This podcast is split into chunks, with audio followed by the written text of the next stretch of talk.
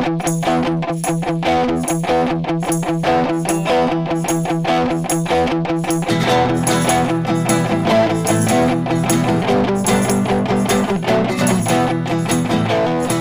säger vi välkomna till avsnitt 54 av Folket och Eliten med mig Leon Nobel. Och med mig, Olof Berglund. Det var fem minuter sedan vi spelade in Kina-avsnittet. Och ingenting har hänt sen sist. Inget har hänt sen sist. Absolut ingenting. Ingenting. Mm. Ja.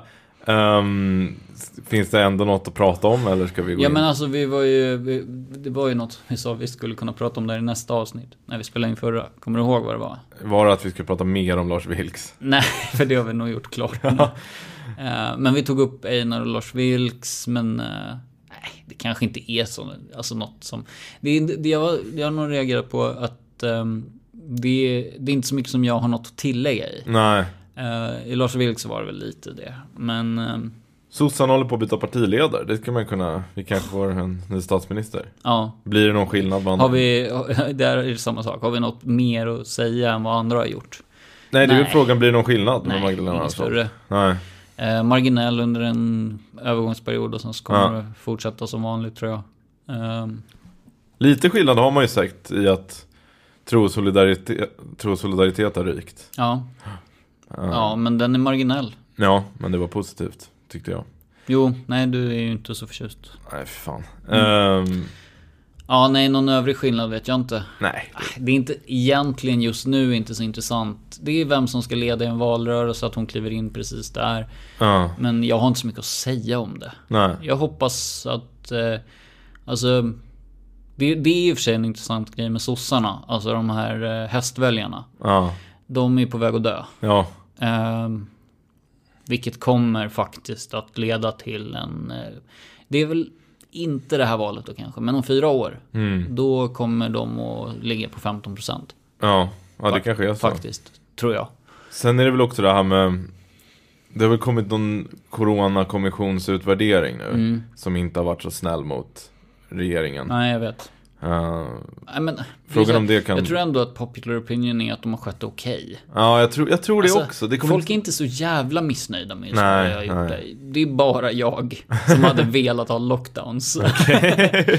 Men det är så här, fan det är någon som har sagt det förut också, man är ju inte först på den bollen heller. Men Sverige, Sverige vägrar ju vara ett land med de andra länderna, fast de Ja. hela tiden... för- Så här, ri- riktiga länder i Europa har ju haft lockdowns. Ja. Och då när lockdowns släpper så får man ändå en känsla av att nu är det över. Ja. Är det någon som känner så i Sverige?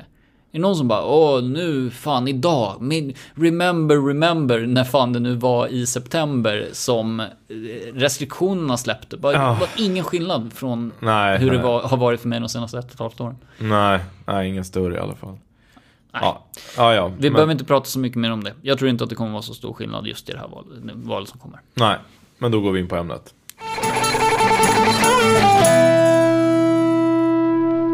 Jag teasade dig lite grann eh, inför det här avsnittet med att säga att jag har läst en hel bok. Ja, För att du retades med mig för att jag inte, för att jag inte sa det när jag, när jag hade läst större delen av Ekisboken. nej just det Den här gången så har jag läst en bok som heter Samtycket Mm. av en fransyska som heter Vanessa Springora.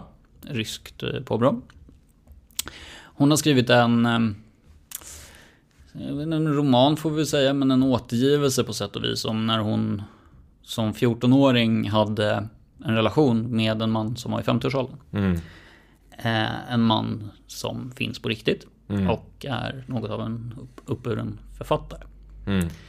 Eh, Det spelar inte så stor roll vem det är. Nej. GM heter han i boken. Ja. Så får man bara googla på vad fan det är om man vill göra det. Men det spelar, det spelar mindre roll för det här avsnittet. Ja. Och den här boken tillsammans med eh, domstolsbeslutet mot R. Kelly Mm. och andra i samtiden brinnande frågor av och till de senaste åren Ja. har fått mig att vilja diskutera lite sexualmoral i, i koppling till ålder. ja. Om vi börjar lite grann med att jag bara berättar lite om boken. Mm. Ehm, för du, du, du har väl fått den berättad för mig, men också för lyssnarna liksom. Ja. Det här är alltså en, en 14-årig tjej vars pappa lämnar henne. Hon bor med sin mamma i ja, något av Aristondmonterna i Paris. Mm. Och eh, på en middag så träffar hon den här författaren och de inleder en relation som eh, med nutidens språk väldigt eh, manipulativ man som Ja. i, i offentligheten dessutom försvarar eh, kärleken till unga människor Mm. och att ha sex med dem. Mm. Enkelt talat. Ja. Om man tyckte att det var liksom lite smådeppigt att prata om Kina. Det är inte liksom det Nej, som gör mig mest glad heller. Det är ett, eh, Tungt ämne. ett rätt så tungt ämne. Och det, det, det är faktiskt en, om man ska bara göra en snabb eh, liksom litteraturkritik av den här boken. Jag, jag är väldigt glad för att den är inte så... Jag kanske är lite jaded. Men den är inte så tung att läsa för att det inte är liksom explicit sexuellt mer än vid ett tillfälle. Just. Eh, den är mer så här. Den, den, den- den är ganska väl. Ja, väl disponerad i liksom sin. Det är ju framförallt en kritik av honom liksom. Och litteraturvärlden som lyfter upp honom. Ja. Och det här är alltså eh, en karaktär, en man som skriver böcker om att åka till Indonesien och eh, ha sex med barnprostituerade. Mm. Det är en man som har relationer med flertalet unga kvinnor under många år. Mm. Eh, på hemmaplan då, eller i Frankrike. Och eh, det tillåts, Mm. mer eller mindre. Polisen är inte jättesnabba på att rycka in och liksom gripa saten. Ah. Jag tror liksom inte, det kanske är så att det behövs sägas. Men jag tar avstånd från det här Ja, beteendet. Det. Jag tycker att det är fel. eh, Utöver att vara olagligt så tycker jag att det är svårt omoraliskt att Mm. som 50-årig man ha en, eller som 50-åring ha en relation med en 14-åring, sexuella Mm. relationer. Ehm, och jag tycker att det är jävligt äckligt att eh, han sitter och liksom övertygar flickans mamma om att det här är någonting fint och bra. Mm. På samma sätt som att jag tycker att det är väldigt beklämmande att R. Kelly liksom gifter sig med Lia när hon är 15. Mm. Ehm, de ska sitta i fängelse. Liksom. Mm. Det, för mig är det ingen diskussion. Ja. Men jag vill ha det sagt. ja, visst. Eh, Jag håller med också. Mm. Men det jag tänker att vi kanske ska liksom lite mer fundera kring är vad, vad det här liksom kan leda till. För det vi pratar om är inte barn, bebisar. Nej. Utan det är i liksom sexual cusp kallas det på, på engelska. Jag vet inte vad man säger på franska och jag tror inte att det finns något ord på svenska. Alltså, pubertal, pubertala barn. Skillnaden mellan pedofili och hebefili. Mm. Uh, unga människor som är så här sexuellt mogna. Alltså Ja, typ har fått mens. Om man ska vara biolog liksom. Yes. Ehm, och eh, pojkar som är på väg in i puberteten. Ja. Ehm, det är ju väldigt mycket vanligare på, på liksom, industriellt, men så här, på bred front att flickor utsätts för övergrepp i den här åldern. Ja. Och att pojkar utsätts när de är barnbarn. Ja. ja. Ehm, och någonstans så leder det här in mig på tankar om liksom förhärligandet av ungdomen och barndomen. Men vi kanske ska mer prata om ungdomen idag för att pedofili är till och med jag lite för... tycker till och med jag är lite för äckligt. Ja, Bara en så här krypkänsla. Ja. Ehm, för, för lite drygt ett år sedan så gjorde vi ett avsnitt om Lawrence. Mm. Eh, 25 år gammal. Mm. Hade en relation med en 17-åring. Mm. Ehm, det här fick ju han liksom skit för. Mm. Eh, lite olika skäl. Eh, och jag, efter att ha läst den här boken så var jag, så stärktes jag nog i min åsikt liksom. Att jag tycker att Lawrence fick för mycket skit för att han hade sex med en 17-åring som 25-åring. Okej. Jag tycker att Lawrence ska ha rätt mycket skit. Eh, och mest för att han har förstört mer än en kväll på Fasching för mig. Men också för att han är ett svin. Alltså att det är beteendet i förhållande till det här som jag har svårare för än just att en 25-åring har en sexuell relation med en 17-åring. Eh, för när vi, när vi pratar utifrån en svensk kontext så får vi säga det att sex, efter 16 så är det lagligt att ha sex. För Ja. vem som helst, med vem som helst. Ja, ja, En 112-åring får rent lagligt ha sex med en 16-åring. Ja. Och en 16-åring får ha sex med en 102-åring. ja. Ehm, men det, det jag liksom glider in i är att fundera på var gränsdragningen går. Och vad som är socialisering och vad som är ja, men liksom, en fråga för juridiken. Mm. För att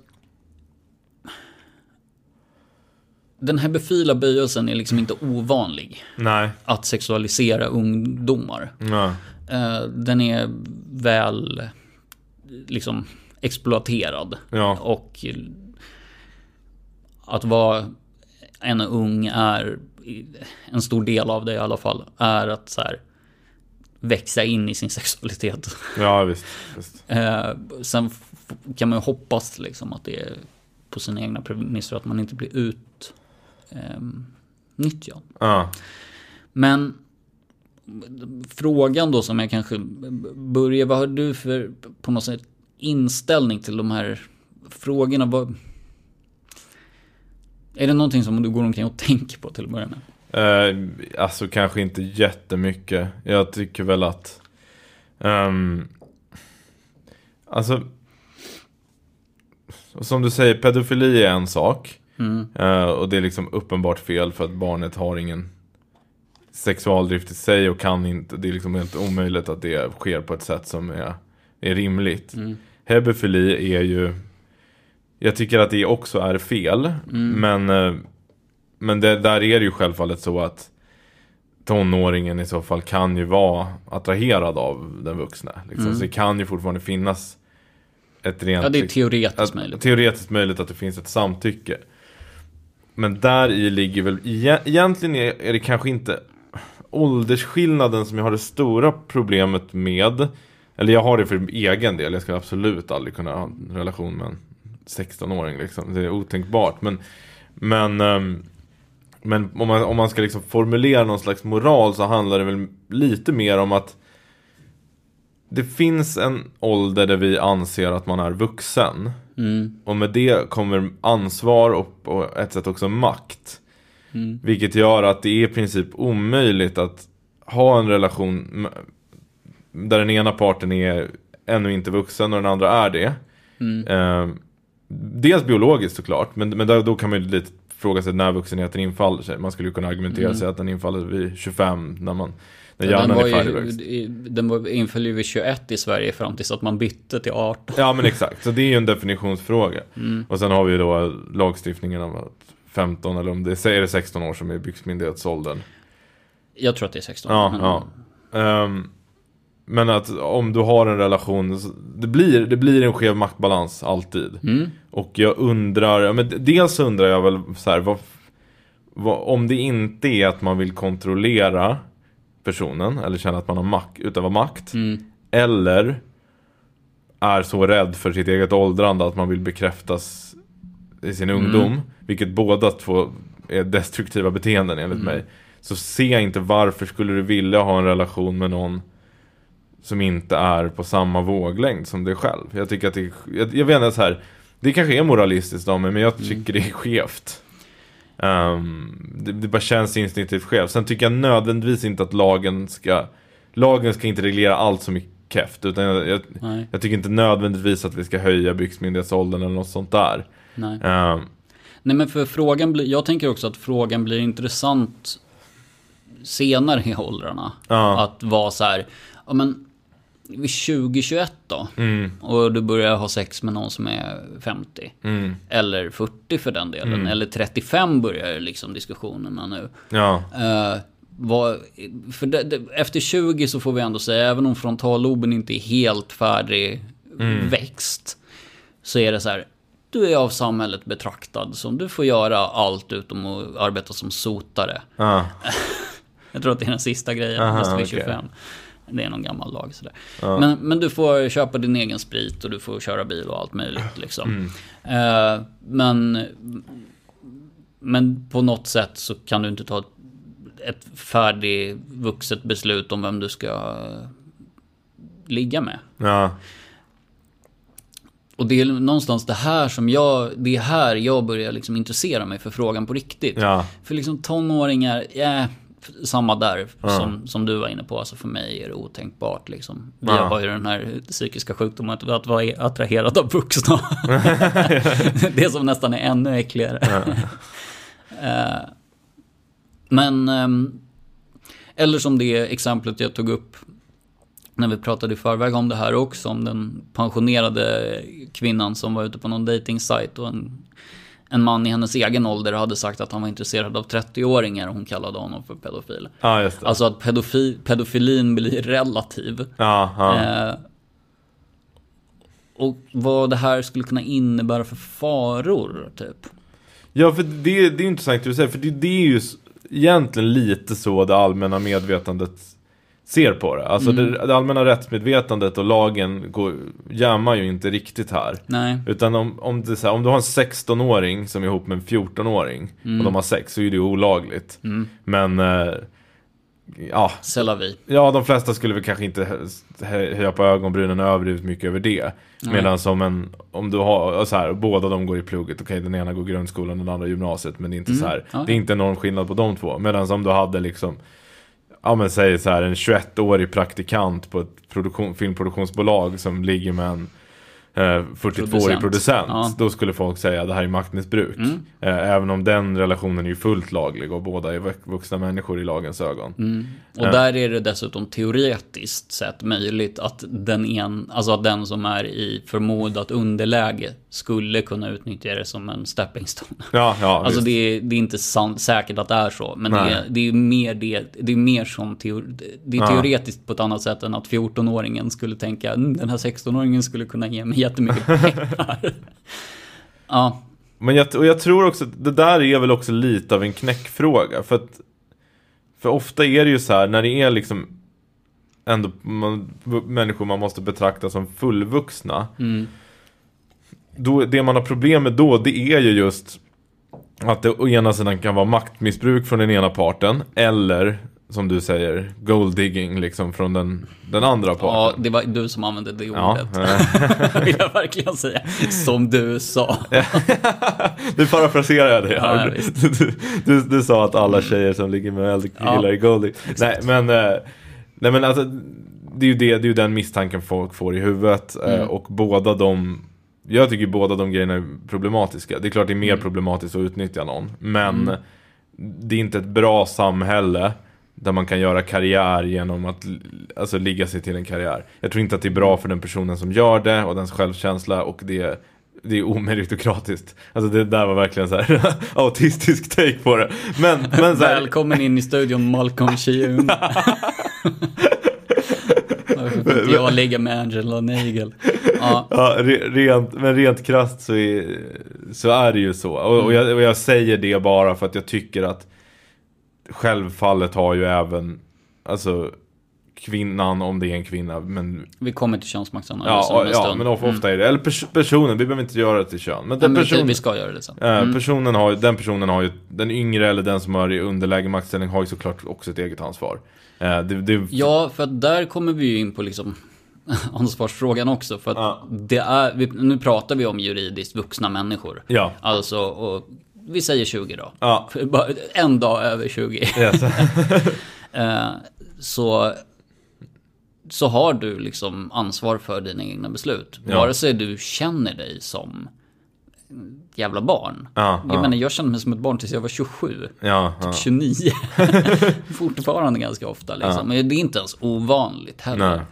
Men om man tittar till historien, alltså det är ju långt ifrån ovanligt. Och särskilt om man läser litteratur från typ sent 1800-tal. Alltså 35-åringar som bara gick och gifte sig med en 19-åring. Ja. Det var ju så det skulle vara i Ja, princip. ja. En, en trevlig äldre herre som kom och tog hand om dottern liksom. Är inte det större delen av, eh, vad heter de, de här jävla Pride and Prejudice-kärringarnas liksom, litteratur? Det är det den går ut på. Vi nämnde Tolstoj i förra avsnittet, han var väl 30 och hans fru var 18. Mm, ja. Och det, det är de som Ja men det hade ju höjts på ögonbrynen om jag, nu 32 för den som inte vet det, eh, skulle, bli, skulle ens liksom prata med en 18-åring nästan på den nivån. Liksom. Ja. Eh, och vi, vi, vi har inte tagit upp det så mycket, men Hanif Balis liksom... Kurtiserande. Eller Ja, är men det? är inte, är inte det hon som gör kurtiserandet då? Jag vet inte, vad betyder kurtiserande? Äl, äh, älskarinna betyder det uttryckligt. Alltså, Ah, okej. det är som frilla på svenska. Eh, jaha, okej. Ja, jag testade ett ord. Ja. Jag hoppades på att jag skulle veta ungefär vad det betydde. Ja, men vad tur att jag visste det. Ja, ja. Men, eh, men alltså att... eh, Visst, kanske lite osoft. Och det, jag tänker att det är det man mer reagerar på. Osoft, det, det var, alltså det här med Lorenz, visst, jag tycker nog också att det är lite... det- Jag tycker att det är lite osoft att han har en relation med 17-åring, ja. För att hon, det är inte juridiskt lagligt och han är över 25. Ja. Eller hon är inte juridiskt vuxen och han är över 25.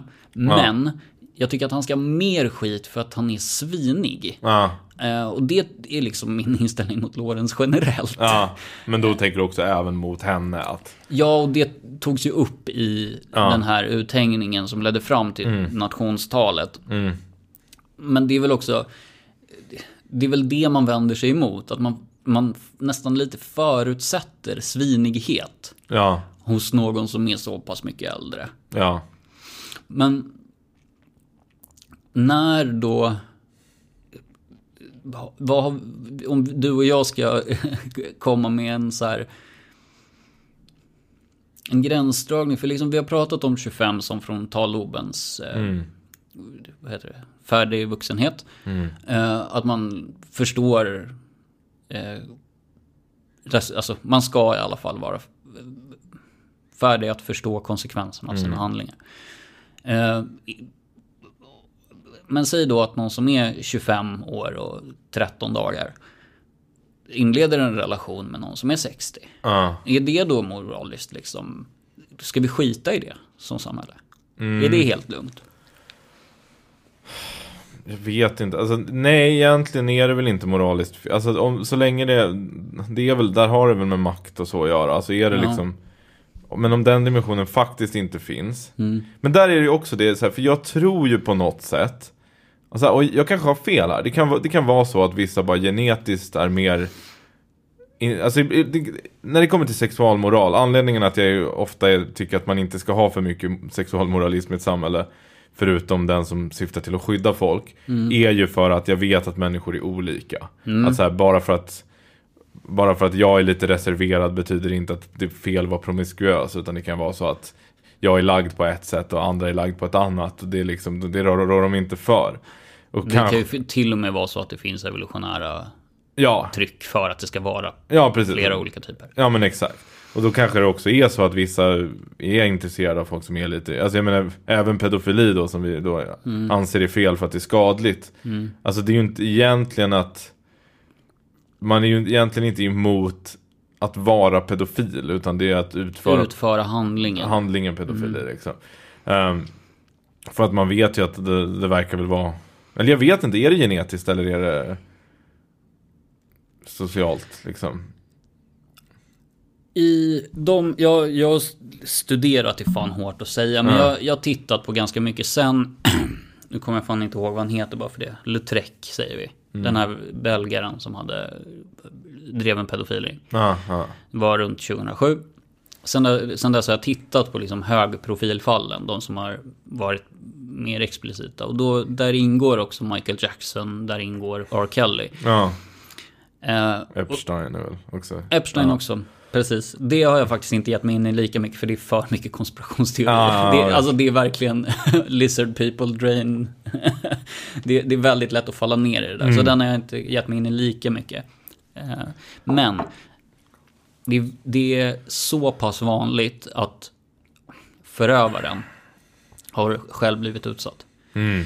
Så Ja, det här är verkligen en hypotes, det är inte Mm. någonting som jag lägger fram. Men att, att det finns en, en traumakomponent som skapar din sexualitet i förhållande till barndom. Mm. Eh, och att man sedan projicerar den på andra barn. Ja, Eh, det är ingenting som jag kan leda i bevis på något sätt. nej. Men det, men det är en stark eh, eh, korrelation. Ja, Eh, någon kausalitet går inte att visa på. nej. Genetiskt vet jag faktiskt inte om det.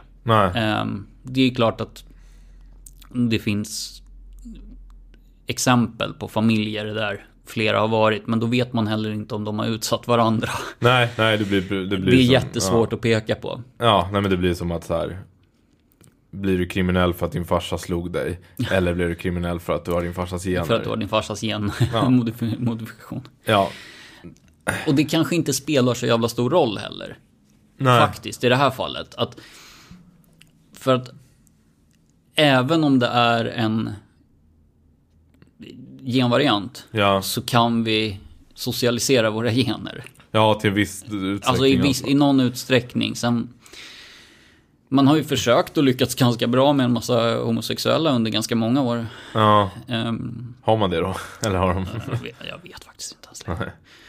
Och det stödjer vi inte kan vi tillägga. Men... Nej, vi stödjer, nej, nej. Det, det här är, men det, det är där jag, jag vill ta in homosexualitet i beräkningen. Ja, För att det är också en, alltså det är ju en sexualitet. jo, jo. Och tyvärr får vi nog ändå säga att pedofili eller hebefili är en sexualitet. Men det är, där, för det är där jag tycker ändå att det spelar roll om det är arv eller- miljö. För att Mhm. om det är arv, då är det så här, okej, men då måste vi tolerera att folk känner så tills det går att bota. Mm. Och då måste vi också tolerera relationer mellan eh, vuxna människor. Mm. Eh, så länge de inte är skadliga för någon. Alltså, Mm. för om det är så, om vi säger så att okej, du är en 60-åring. Du är liksom genetiskt kodad och attraherad av 25-åringar. Mm. Du blir tillsammans med en 25-åring som du inte på något sätt kan hjälpa karriärsmässigt eller utöva någon makt över så Mm. liksom. Mer än att du är mer erfaren och du är schysst och så här liksom. Mm. Ja men då, då får man En väl säga... helt vanlig relation. Ja men exakt, så här, hur, om det nu finns några sådana. Men då, då får, kan man väl inte riktigt ha något problem med det. Men om det däremot är socialt betingat, då är det, då är det mycket enklare att ändra. Mm. Eh, och då får man ju se, okej men varför, varför vill du vara ihop med en 22-åring? Mm. Är det för att utöva kontroll? Är det för att du inte kan acceptera att du är gammal? Mm. Är det att du vill känna dig som den smartaste i rummet hela tiden? Mm. Eh, och då, då har man ju mer rätt på något sätt att moralisera över det tycker jag. Alltså man kan, Det är svår, väldigt svårt att moralisera över saker som folk inte rår för. Ja. Men om de rår för dem så kan man ju faktiskt göra det. Jag har ju också en stark känsla. Och det är att människor, och nu pratar vi om ren pedofili. Att folk med pedofila böjelser har, Ja. har, har den märkliga liksom drivkraften att vara antingen högst upp eller längst ner på samhällsstegen. Ja, just det. Alltså där, där kommer väl Epstein in. ja, ja. trots allt. Och ehm, alltså nu bara utgår vi från att allt som har sagts om den där mannen är sant. Mm. Eh, men också den här författaren som vi pratade om. Ja. Samma sak med Foucault som det är väl inte helt, eh, liksom, de, de går in och de teoretiserar fram en, alltså de blir en intelligensia som kan äga folk med sina superfina deduktioner ja, kring hur jävla okej det är. För det var ju, och det ska ju sägas att det var väldigt socialt accepterat i och med den här texten som han skrev. Ja, Ehm, jag tror att den heter Om kärlek till den under 16. Jaha. Den essän som han skrev. Ja. Och det är så jävla gross bara, Ja. bara som titel. Skrevs under av, ja det var väl bara, Fan, ja, bomba, Foucault skrev inte under just den. bomba Frankrike. Ja, fortsätt. Ja, men, jag, men där, nu vill jag prata om Frankrike istället. Ja. För de har ju liksom, det här är ju... Vi, vi, vi pratar, vi har ju varit inne och nosat på den, den könsanalys, eller könsmaktsanalysen också. Att det, det främst yngre kvinnor och äldre män handlar Mm. om. Men Frankrike är ju speciellt på ett annat sätt. Ja, att de har en Att de kan ha den statschef som de har. För hon borde, hans fru borde ju sitta i fängelse. Ja, för det var olagligt när de inledde sin relation. Om de hade sex. Ja, vilket ja. såklart de hade. klart de hade. Ja. Precis som att Drake inte, citat, blev tillsammans med vem Ja, det nu ja. han var, blev tillsammans med Dan som hon fyllde 18. Ja, just det. det. är liksom skitsnack. Eh, Och profeten Muhammed. Det var också du som sa. Nej, vi går inte in på den. Sprängladdning. Ehm, men där finns det ju en väsensskild, eh, alltså där, det är väsensskilt. Ja. Med den här eh, Macrons fru. Mm. Att hon, där var det ju, för, för det här tas upp i boken också.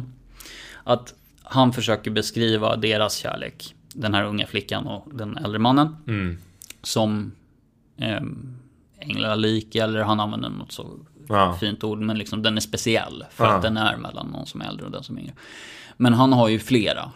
Och då är den ju inte speciell alls. Mm. Nej. Utan då är det ju bara så här en rutin som han har satt Ja. med att knulla lite vilket barn som helst. Ja, han är bara ett svin. Han, Ja. Som är bra med pennan. Liksom. Ja, Ja. och hjärnan förmodligen. Ja. Alltså, är, vi, ska ju, vi kan ju inte avfärda dem som dumma heller. Nej, nej. Men i. Macrons frus fall, nu så borde jag ha kollat upp vad hon heter. Elisabeth någonting. Nej, hon heter, hon har ett väldigt franskt namn. Vad fan heter hon?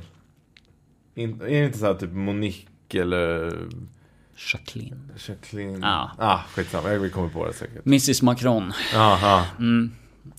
Royal Highness of France. Ja. Skitsamma. Hon var ju gift och hade massa barn Ja. innan.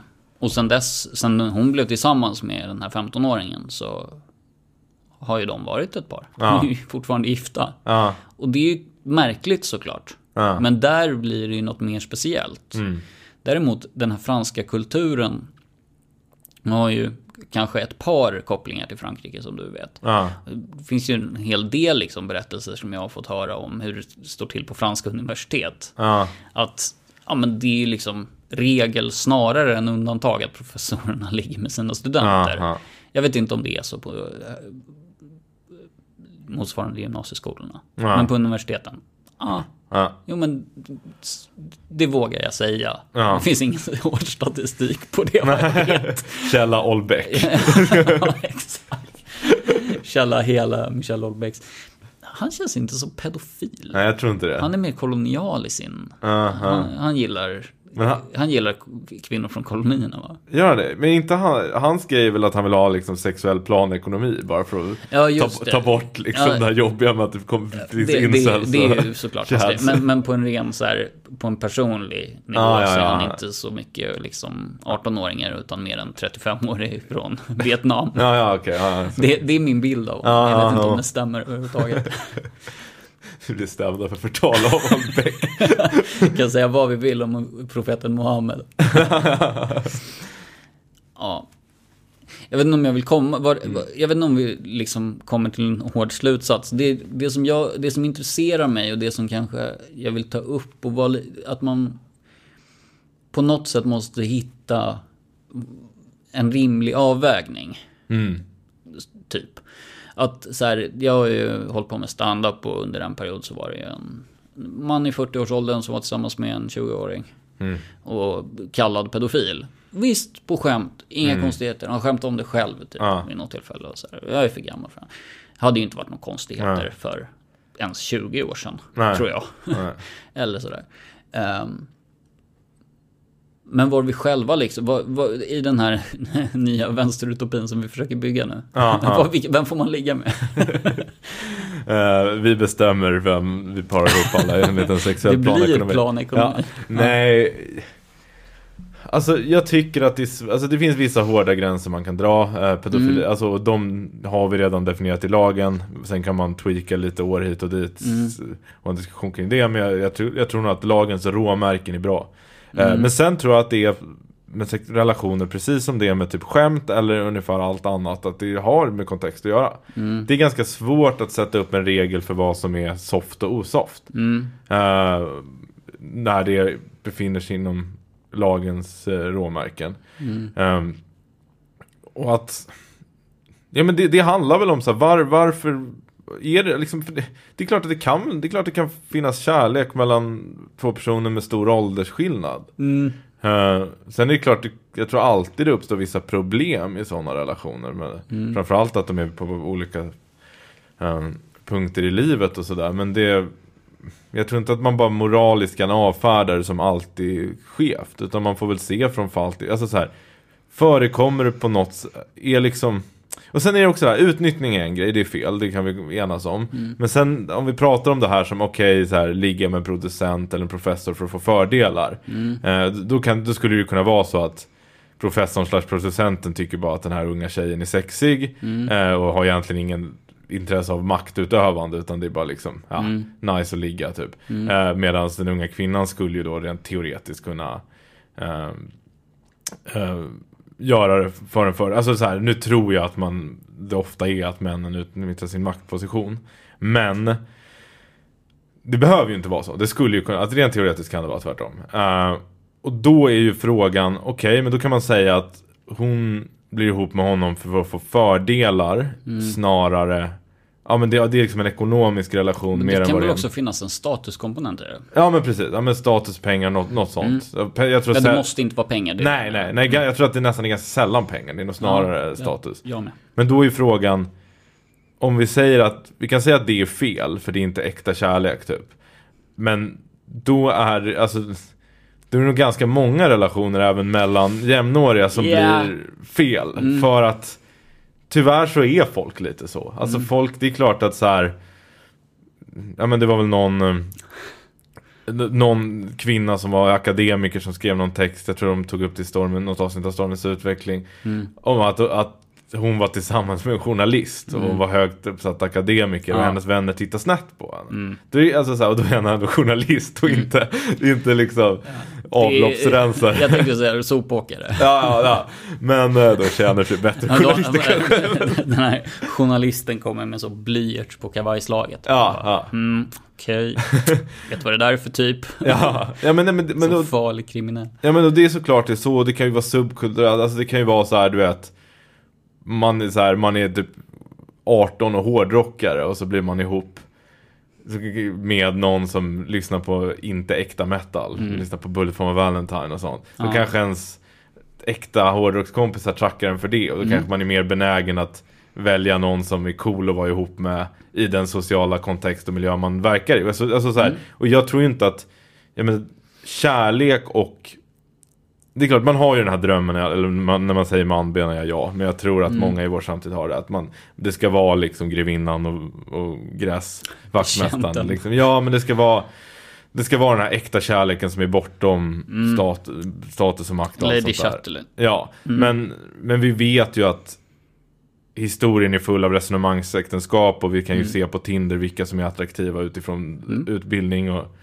bildningsnivå och status och sådär. Så, så då blir det ju liksom, där, där blir det svårt att säga, okej är, det mer, är det mer fel att bli tillsammans med en 40-årig producent när du är 20 för att få en karriär?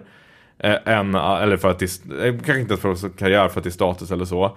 Än att som typ 25-åring bli tillsammans med en 25-årig påläggskalvs regissör eller alltså någon som är ett ungt geni liksom. Ja. Av den samma anledning. Så här, blir, blir det egentligen mer problematiskt för att det finns en åldersskillnad och då är, alltså det är väl tvek egentligen. Det känns så instinktivt, den moralistiska genen känner att det är fel. Men Nej men för det är ju inte kanske bara- alldeles ovanligt att man tänker så här, hur mycket tror, hur- hur många tror du hade velat vara tillsammans med Ed Sheeran om han inte var den, hade den liksom, Ja, nej.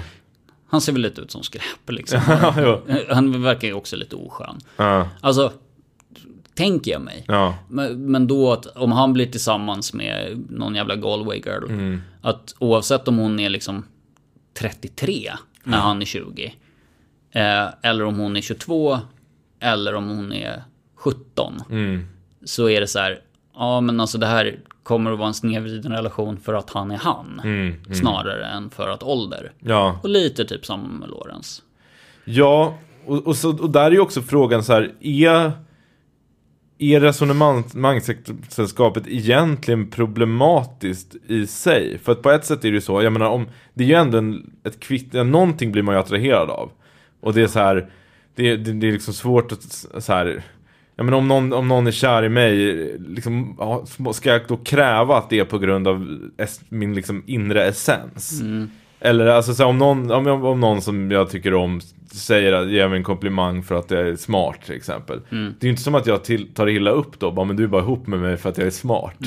Eller du gillar mig bara för att hade jag varit dum så ja men då, alltså, då kan man ju säga om allt. Så ja, men om jag hade varit en hemlös loser så hade inte du velat vara ihop med mig. Nej, men alltså, liksom, eh, Men det är också... är det så dåligt egentligen? Är det i grunden fel liksom att, att vilja ha en partner som är typ alltså i Men det är ju någonting också med att Alltså så här, en stor del av liksom, en relation är kompromiss Inte vilja men kompromiss Att kunna kompromissa. Ja, Och det är väl också att kunna alltså, resonera. Ja, Och vi börjar närma oss lite resonemang här. Ja, alltså, det är inte kanske så att man tänker ut asmycket i förväg. Men man tänker, den här personen kommer jag att kunna stöta och blöta och resonera med kring om saker och ting. Ja. Och därför så kanske vi är ett bra par. Mm. Eh, och att det kanske inte har så mycket med åldern att göra. Nej. Utan så här, jag, trä- jag träffar ibland folk som är bra mycket äldre än vad jag är. Ja. Och ibland folk som är, ja men, tio år yngre. Ja. Ändå så här, ett arbetsliv. Ja. Jag har kollegor som är mellan 55 och 20. Ja. Ja, mm, ibland mycket mer gemensamt med både 55-åringarna och 20-åringarna. Än vad jag har med jämnåriga. Eller så här, folk som är mellan 28 och 35. Ja. Men det är också för att alla mellan 28 och 35 i Stockholm är blåsta. alltså, jag, jag tänker bara så här. Det, har- det har blossat upp lite grann i alla fall på senaste tid. Att man är så här, ja men, att åldern liksom kommer först. Och det, det är någonting i det som skaver för mig. För att vad, vad, är, vad bygger det för samhälle liksom? Ja. Eh, och vad är det för samhälle vi vill ha? Ja. För så här, vill vi ha ett romantiskt samhälle, då kan vi inte, då måste vi skita i åldersgränser helt och hållet. Ja. Alltså, så får det ju vara. Ja. Ehm, då, då måste ju 16-åringen kunna liksom gifta sig med 45-åringen. Ja. Ja. Eh, men jag tror inte att vi vill ha ett romantiskt samhälle. Nej. Eller jag vill i alla fall inte Nej. Jag tycker att det verkar skitobehagligt. Folk går omkring och har jättemycket känslor överallt hela tiden. alltså. det, det har inte upplysningen tagit bort det. Nej. Men med upplysningen så kommer ju också baksidor. Mm. Eller liksom med, med den tankekraft som det genererar. Ja. Eh, och då kommer vi behöva tänka på de här sakerna och inte bara avfärda saker som äckligt. För det är nog det jag stör mig mest på. Att man tycker att det är äckligt att någon som är yngre framförallt har sex då, med någon som är äldre. Och i vissa fall är det det. Ja. Som i den här boken, Samtycket. Det är ju skitäckligt. Ja. Eh, man, man känner liksom en aversion. Och då tror jag faktiskt att man ska ta den på allvar. Många av oss i alla fall. Men jag tror där faktiskt, du är inne på något väldigt viktigt. Att så här, äckelkänslorna kan man verkligen känna. Men jag tror inte så här, de ska, det som ska vara drivande i lagstiftning. Det som ska drivande i lagstiftning det är att skydda människor från, från, från fara illa. Och det gäller alla. Alla områden. Det de, lagen ska inte diktera moralen utan den ska, den ska skydda mä- människor. Den lilla människan. Eh, det som ska diktera normerna det är mer vad som är bra för samhället. Tycker jag. Eh, men alltså, ing, äckle, alltså, så för det är då det blir moral- moralism, när det är liksom äcklet Ja. som driver. För då, då, kan det, då blir det att man säger, ja men okej, men då helt plötsligt tycker vi att, vi tycker att homosexualitet är äckligt också. Mm. Får någon för sig och då ska vi förbjuda det. För det är ju det där som är grejen, är så här, varför tillåter vi homosexualitet och inte pedofili? Mm. Jo, för att homosexualitet är inte skadligt. Det är alltså så här, en, en, liksom en consensual relation mellan två fullvuxna män eller kvinnor Mm. eh, är inte på något sätt sämre för individerna eller samhället eh, än en heterosexuell relation. Eh, så därför finns det ingen anledning att, att vi ska ha några moraliska eller lagliga hinder för det. Medan en pedofil relation är det. Men eh, det jag tänkte på, jag, jag kommer ihåg ett, ett rätt intressant exempel på när, när, jag, när jag liksom råkades bli pedofilernas försvarsadvokat på Twitter och bara här, kände vad fan håller jag på med? Det var när jag vet inte vad hon heter på riktigt men hon kallar sig för Goth Barbie. Hennes Twitter-nick är Goth Barbie. Ja. Och hon är någon slags högerdebattör som är så här typ 50% hata invandring och 50% allt sex ska vara fritt, typ prostitution och allt sånt. Eh, eh, och är ja, men någon slags libertarian slash eh, högerpopulist typ. Okej. Eh, hon skrev en tweet där hon mer eller mindre sa att hon önskade att Annika Strandhäll eh, skulle dö. Hon, skrev, ja men det var så här, "Nu äckliga jävla fitta, jag hatar dig, jag hoppas någon mördar dig. Alltså det var så här, det var på gränsen till mordhot, alltså olaga hot liksom. Så här, hon sa inte direkt Jag ska. jag ska eller uppmanade men det hade verkligen kunnat tolkas så. Eh, och, så och, jag läste det där och bara vad fan någon jävla nivå får man väl ha liksom. Det, är så här, visst, jag är inte den som gnäller om om Ton. om ton i normala fall men så det, det där är beyond. Man, man önskar inte livet och sina meningsmotståndare. Eh, och då var folk lite sura på det där. Mm. Och sen var det någon i, i samband med det där som grävde upp att hon typ för tio år sedan hade, Den här twittraren. ja precis, ja. twittraren hade varit skribent, typ lite halvt, eller kanske på något sätt ganska löst involverad med någon blogg som drev frågan om att legalisera pedofili. Okej. Eh, och grejen var att så fort det kom upp, och jag tror inte hon har pratat något om den frågan överhuvudtaget i modern tid, hon var inte så här, det var inte hon som drev bloggen, hon Nej. var på något sätt inblandad. Så det överskuggade det här med Strandhäll direkt. Och, folk, och det var liksom en våg av äckel liksom. Hur kan en så sjuk i huvudet, fruktansvärd människa. Och jag var så här, jag bara, jag är absolut inte för att man ska legalisera pedofili. Jag tycker att det är en ganska störd hållning att ha. Men det är ändå så här, vi, vi har, vi har, alltså så här, vi är, vi är en demokrati och vi har yttrandefrihet. Så här, du, du får ha den åsikten, du får ha den bloggen. Eh, jag tycker knappt att du, alltså det hon skrev om Strandhäll är knappt lagligt. Liksom. Det, det touchar på gränsen. Det, är- det är fruktansvärt olämpligt. Men så här, och, och det skedde nu, hon skrev det nu, liksom fullt medveten och stod bakom det. Och det andra var liksom tio år bak i tiden. Och typ passé irrelevant, den där bloggen finns inte längre. Liksom. Nej. Men det var ändå så här, det var som att det var den här liksom bara, det här äcklet som tog över hos folk. Och då, då behövde jag tänka på det där för mig själv. Att så här, vad- men vad är det egentligen man är emot? Och då är det så här, jo men det är, man är emot att folk kommer till skada. Man, inte så här, man, man får inte låta det, sin liksom moral och lagar avgöras bara av det som känns fel.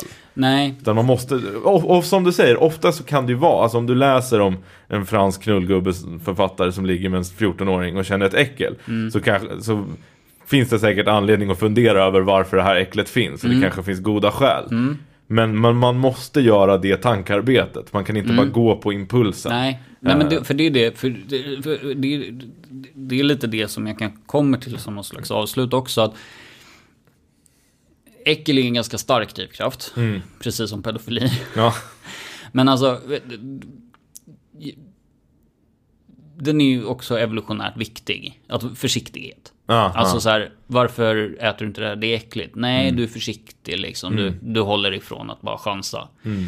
På samma sätt som att impulslöshet är Mm. evolutionärt viktigt för att ibland måste man chansa för att överleva. Ungefär så. Men det är också det här, för jag tror ju att jag förstår vad Alltså sex sprider sjukdomar. Mm. Det är faktiskt så.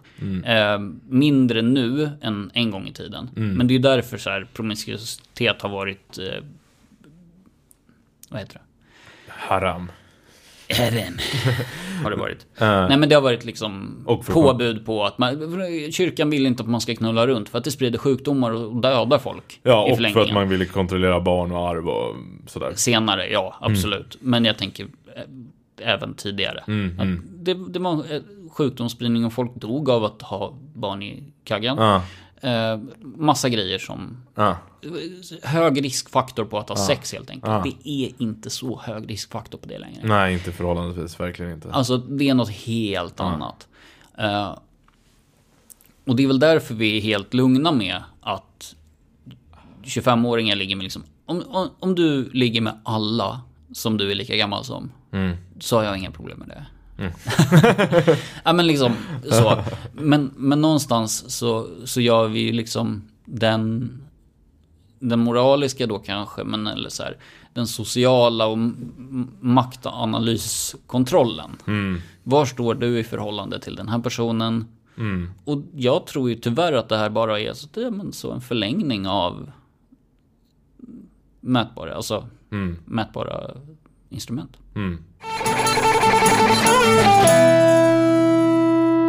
Då var det det 54 avsnittet av Folket och Eliten. Det är, att vara, det är kul att vara tillbaka. Det är det verkligen. Vi spelar som sagt in det här eh, direkt efter andra. Eh, får se när, de, när det släpps. Eh, vi kan ju säga att det är den 30 oktober i nådens år 2021 nu. Eh, att, varje år nådens år för dig? jag vet inte, var, var kommer det Jag ifrån? vet inte. Jag har hört det så många som säger Ja. och det, jag försöker inte använda det för att jag inte riktigt vet Nej, ursprunget. Det kan vara någon pedofil som har Som- sagt det först. Som jag gjorde med Kurtisera. Ja, precis. Nej, vi får se när nästa avsnitt kommer. Jag, jag, du har väl ett tema i pipelinen Mm, lite grann. Precis. Ehm, precis. Vill du säga något om det eller ska vi hålla det Vad hemligt? var det för någonting? Eh, det var mm, skönhet. Eh, Skönhet, just det. skönhetsideal. Mm. Precis. Materialistiska analys. Ja, eh, och jag har ju sagt att Det vore lite konstigt om jag inte kom upp med någon Mellanöstern-relaterat tema nu när jag Jag fick frågan om vad vi skulle prata om. Jag pratade med en vän igår. Men, om vad ska ni prata om? Jag bara, jag ska prata om det här. Ja, och Leo har något avsnitt. Det är förmodligen något om Arabien. jag kommer inte ihåg att det var Kina du skulle prata om. Ja, ja. Men, men vad fan, ehm, vi säger så då. Vi får be er att följa. Ja, Och gärna prenumerera på eh, poddappar och Spotify. yes. Det, det vore bra för oss. Och tipsa en kompis. Mm. Snälla. Om ni tycker att det är bra så gör det. Vi tar inga, inga inträdesavgifter till folket och eliten. Men vi precis. vill gärna att folk lyssnar. Ja, vi är ju faktiskt numera Sveriges enda gratispodd. Det har ju faktiskt blivit så. Ja. Man får lyssna på hela podden, alla avsnitt. Helt, Helt jävla gratis. Det kan vara så att den här nya sloganen inte riktigt är sann än. Men eh, på, på ren statistik, om vi se, Men ser vi hur vill ju vara utvecklingen har före gått. vår tid också. Ja, ja, exakt. Det kommer bli sant. Inshallah. Helt övertygad om att vi ska aldrig ligga på någon plattform som Nej. tar betalt. Då byter vi plattform. Ja, Eh, man behöver inte betala för iCast och sådana grejer va? Nej, det behöver man inte. Nej. vi är, av- vi är av folket, för folket. Av folket och eliten för folket, men inte eliten. Så. Exakt, exakt. Till skillnad från de här selloutsen. Stormens utveckling, Ni vet God vilka vi ton pratar och om. Sista Ni vet måltiden vilka och vi pratar om. och- Ja. Höger, vänster, alla är ni judar. Så, nu är vi klara. Gud. Judarna i podd-Sverige. Ja, Mm. ja. Hörrni, eh, nog med det här jävla tramsandet. Ja. Eh, du ska iväg på fest och jag ska dra och träna. ja. Ta hand om er. Hej då.